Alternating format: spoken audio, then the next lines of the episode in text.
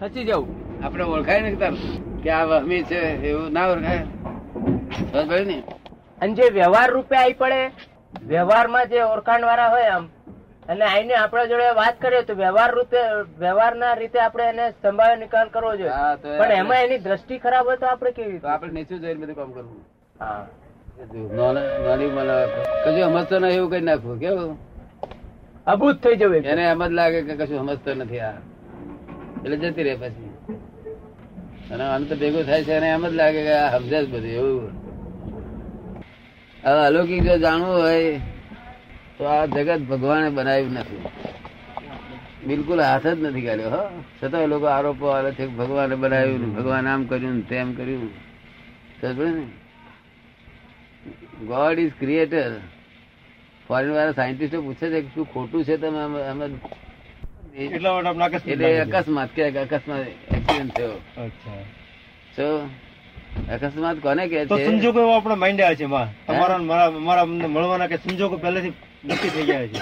શું કે છે? એ તમારા મારા મળવાના સંજોગો પહેલેથી નક્કી થઈ ગયેલા હશે. હા એટલે સંજોગો આ સંજોગો જેટલા દેખાય છે એટલા નથી. કેટલા બધા ગુઈ શું કે છે? એ તમારા ને મારા મળવાના સંજોગો પહેલેથી નક્કી થઈ ગયેલા હશે. હા એટલે સંજોગો આ સંજોગો જેટલા દેખાય છે એટલા નથી. કેટલા બધા ગુહ્ય સંજોગો ભેગા થાય છે ત્યારે ભેગા થવાય આપણે.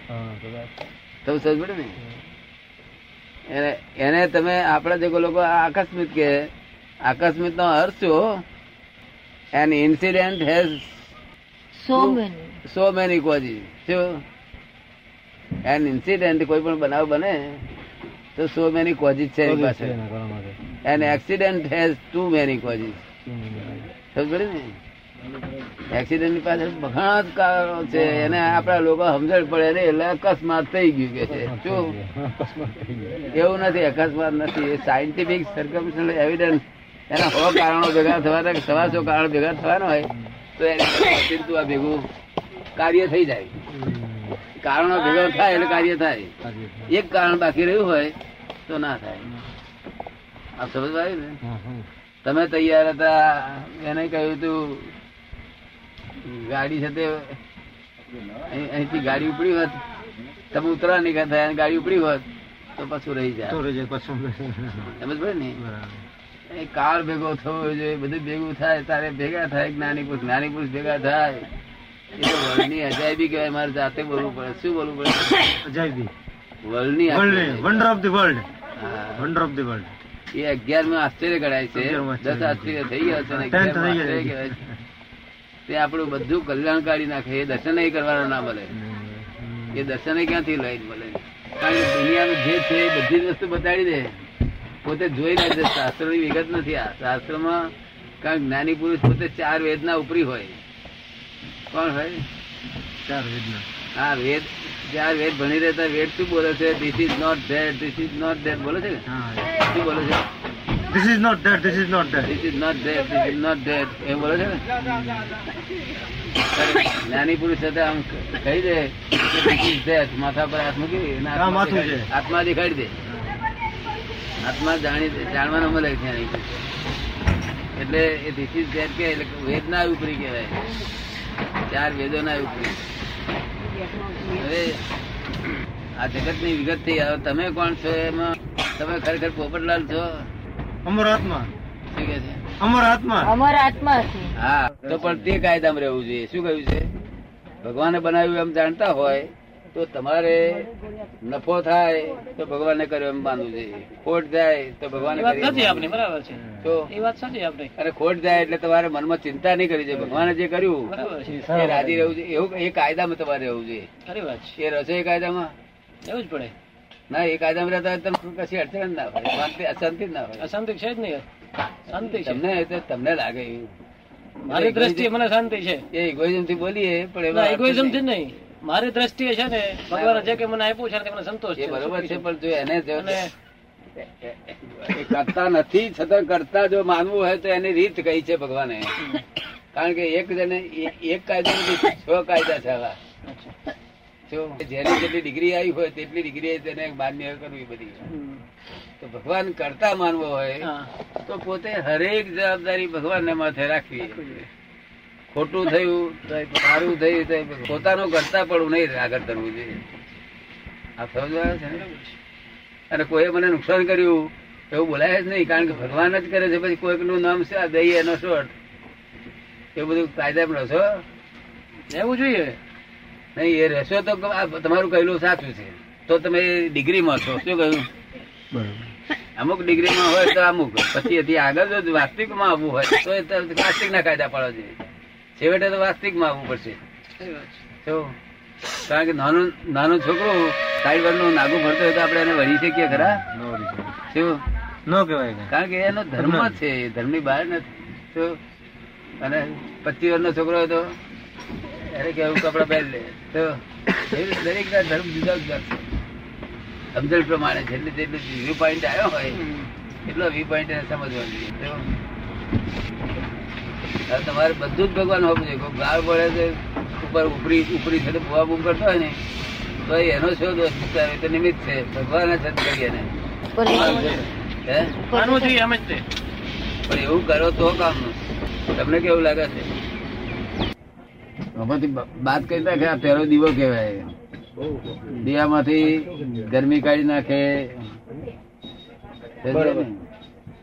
બીજું બધું કાઢતા કાઢતા કાઢતા રહે તો છેલ્લું રહે તે પ્રકાશ કહેવાય.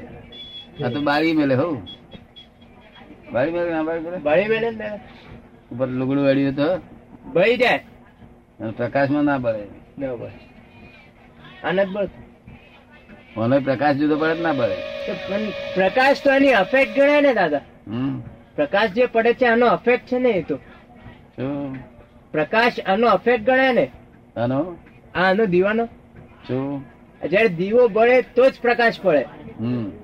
તો આત્માનું કેવી રીતે આમ? આત્માને કઈ કોસ્ટ તો હશે ને પ્રકાશ પડવાનો? ના, એ બધું સ્વયં પ્રકાશિત છે. આ હીરો હીરો સ્વયં પ્રકાશિત છે ને એવું.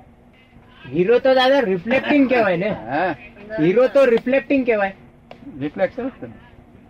અને પેલું છે સ્વયં પ્રકાશિત બરોબર. દાદા એ પોતે પોતાને પ્રકાશે કેવી રીતે? આમ એટલે એમાં શક્તિ કેવી હશે.